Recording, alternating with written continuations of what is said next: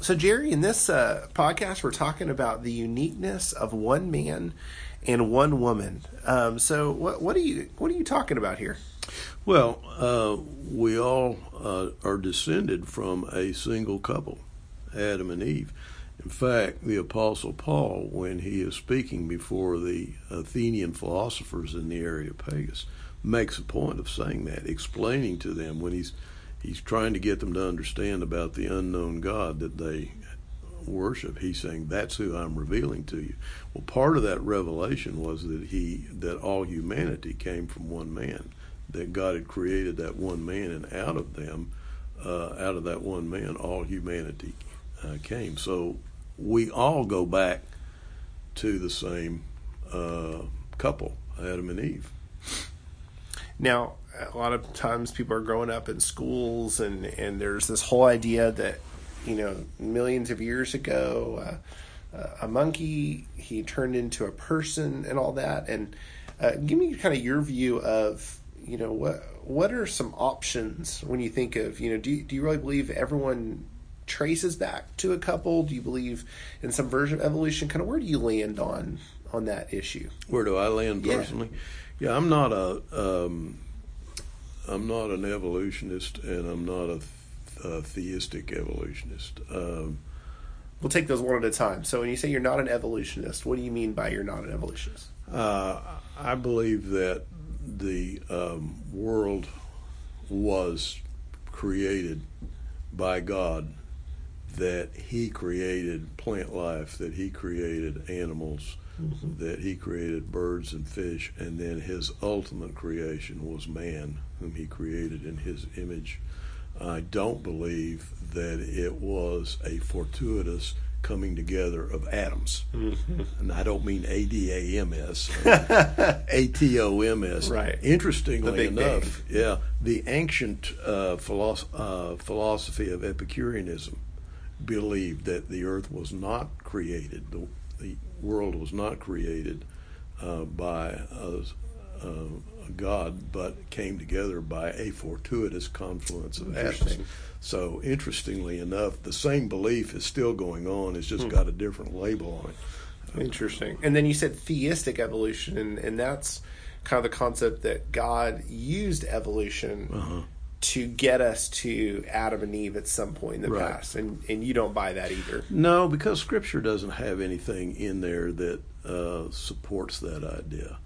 Uh, I know there are some evangelical uh, pastors and, and teachers that are theistic evolutionists, but I don't see anything in Scripture uh, that would indicate uh, that God uh, used evolution. And frankly, I don't think geology shows that there was uh, any type of evolution. The fossil uh, record does not show any kind of change in between species going from one species to another.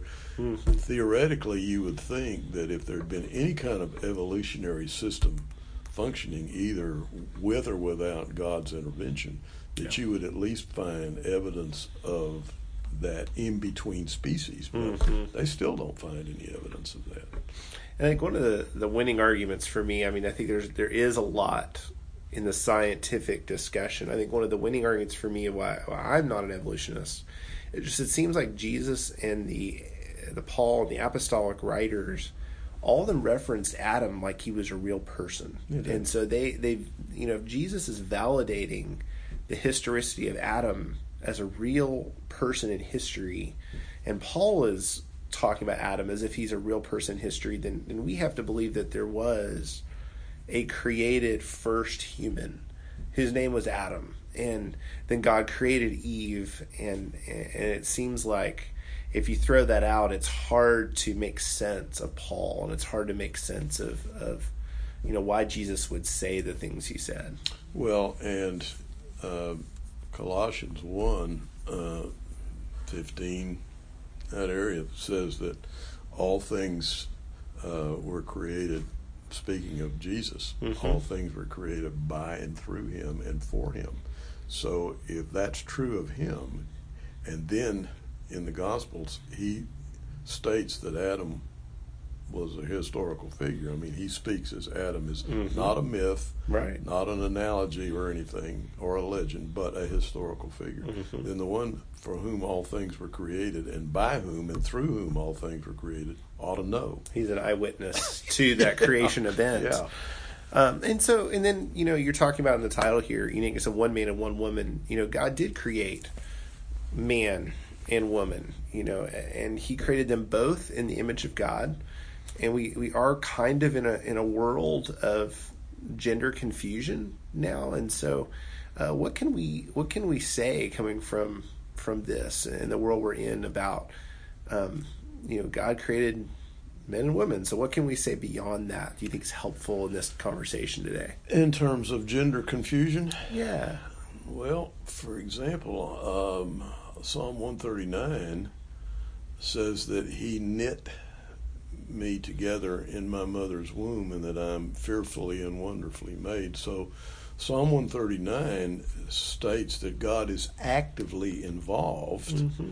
in our uh, uh, development in the womb. Uh, Mhm. not only is He allowed, you know, created the means by which there is a procreation between a man and a woman to create children, but Psalm 139 indicates that in that embryo's development in the mother's womb that God is actively involved in putting that embryo that child together. Mhm. So why would he get all mixed up and make a, um, a baby with male equipment?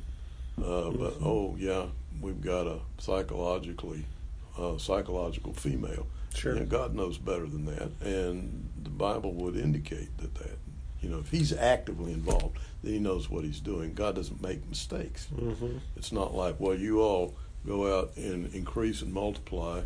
Uh, He's actively involved in that multiplication.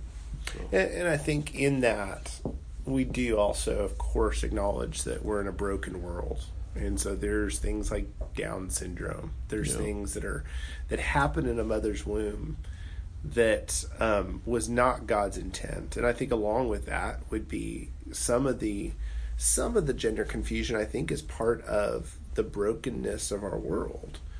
And um, just like any other issue, if if there's a thing that we can do to help, uh, medically or something to help someone, uh, I think we'd want to do that. If someone is born blind and we have the ability to through through medicine to make them see, we'd want to help in that way. And if someone is born with uh, born with um, something broken in their sexuality or in their gender, I think we'd want to say, you know, let's let's bring Christ in the middle of that conversation. Uh, but but in the middle of it, let's not say there's no difference between men and women. Let's not say that you know just because the Bible says there's no male or female or Jew or Greek, that's not saying there's no difference between God's creation of male and God's creation of female. yes, I don't think God makes mistakes in in the creation. Since He's actively involved Mhm. in creating each of us, then uh, He doesn't make mistakes. He's omniscient. Mm-hmm. uh, for him to make a mistake in his active involvement in knitting us together in the womb, it undermines the idea that he's omnipotent or omniscient. Mm-hmm. Uh, but yes, uh, we should not be trying to judge or condemn people who are going through that Mm-hmm. uh, sense of dichotomy, gender dichotomy. Yeah. And then you also just talked about just you know kind of back to the whole historicity of of us all tracing back to one man and one woman. How so many different cultures seem to have some story in their culture, even prior to missionaries showing up on the scene with the Bible, where the, you, you kind of see some of this common story uh, of a flood account or of tracing back to a first couple. Um, you know what what what can you say about just you know the the anthropological things we learn as we go into some of these villages and, and they they share with us about their stories. Well, in fact, there's an interesting book uh, written by Richardson. I can't remember his first name. Uh, Eternity in Their Hearts, Oh yeah, yeah, yeah. and that I read that growing up. that operates on the the idea that there is a common thread Mhm. in all the cultures, uh, because we do really come out of one man and one woman. Mhm. That that has operated. Anthropologists acknowledge that uh, we are uh, one species. Uh, mm-hmm. We're not. We all came. We came out of one couple with uh, multiple families. Uh, we're not. we're the same. we're not any different in the sense of desires and hopes and that sort of thing. Mm-hmm. The the cannibal has the same desires and hopes as the CEO. Yeah. Uh, they under they undergo anxiety, fear, desire, uh, love, all those things. There, it's perhaps hidden to some extent by various cultural aberrations, mm-hmm. but nonetheless they're there. Uh, so. And you've you've lived through a lot of history, and not as much as you joke about, but you've lived through a lot of history. Um, and it's not new that the Bible teaches we all trace back to Adam and Eve, and we are all brothers and sisters in Christ, tracing back to one one man and woman. Um, how do you explain some of the church's history with um, not treating, like for example, the races all different? I think of like for example Martin Luther and some of the things he would say about the Jews, mm-hmm. or um, just it seems like the church has had a, a very checkered past with a lot of. Mm uh, racism, and, and, it seems like a, a, doctrine like this, of the creation account, where we all are children of Adam and Eve, would seem to help with that. It should. Uh, good example of of that is during, prior to the Civil War. Mm-hmm. Uh, Southern pastors were using the Bible to, to justify slavery. Mm. And at the same time, they weren't simply justifying slavery, they were justifying white superiority over black slaves mm-hmm. and using the Bible to teach that. Well, the Bible doesn't teach that. Right. Uh, uh, not only are we from one couple, Adam and Eve, but Adam was made in the image of God. Mm-hmm. So that's another, while we've derived Adam's sin, yeah. we've also derived Adam's image. So everybody, regardless of their color, their ethnicity, mm-hmm. they're all created in the image of God. So they're all equal in that sense. Uh, and there is no justification for subjugating one group of people over another or uh, taking a, a, position of discrimination mm-hmm. uh, over people who have been born, you know, with different facial characteristics or different skin color because everybody's created in the image of God. In fact, I like to look at the different races in the same way as the fact that God never didn't create just one flower. Hmm. You know, He created gladiolas and roses and daisies and mm-hmm. um, gardenias. Well, look at the different races as different flowers. They're yeah. all created. They all have their own beauty. Mm-hmm. Each flower has its own particular characteristics and beauty. It's an example of uh, God's creative ability. Mm-hmm. Uh, he's not he's not limited to one thing. He doesn't right. do things cookie cutter. Yeah, and he didn't do man cookie cutter. Yeah, you know, and and each each one is created in a different way and is unique and is worth looking at very carefully. You know, and appreciating and yeah. hearing. You know all the different cultures. I love our International Sunday that we have, where you go around the room and you see everyone oh, from yeah. different countries, but all saying, you know, Jesus is my king. But you see all these different cultures and expressions of faith, and you, you really do marvel at just the, the creativity of God and and the amazing depth of relationship that, that God has and has put into humankind. Um, and, and, I just really that's that's all my heart just during this season that that we would see um, as we think about the truth of us all having Adam and Eve as the first couple, and we all trace back to them, just seeing our brothers and sisters in Christ as literally our brothers and sisters and treating them that way. Mm-hmm. Um, and maybe uh, we're, we're in a season where we're going to see uh, the church worldwide grow in that uh, during this uh, this decades and, and into the future. Thanks, Jerry.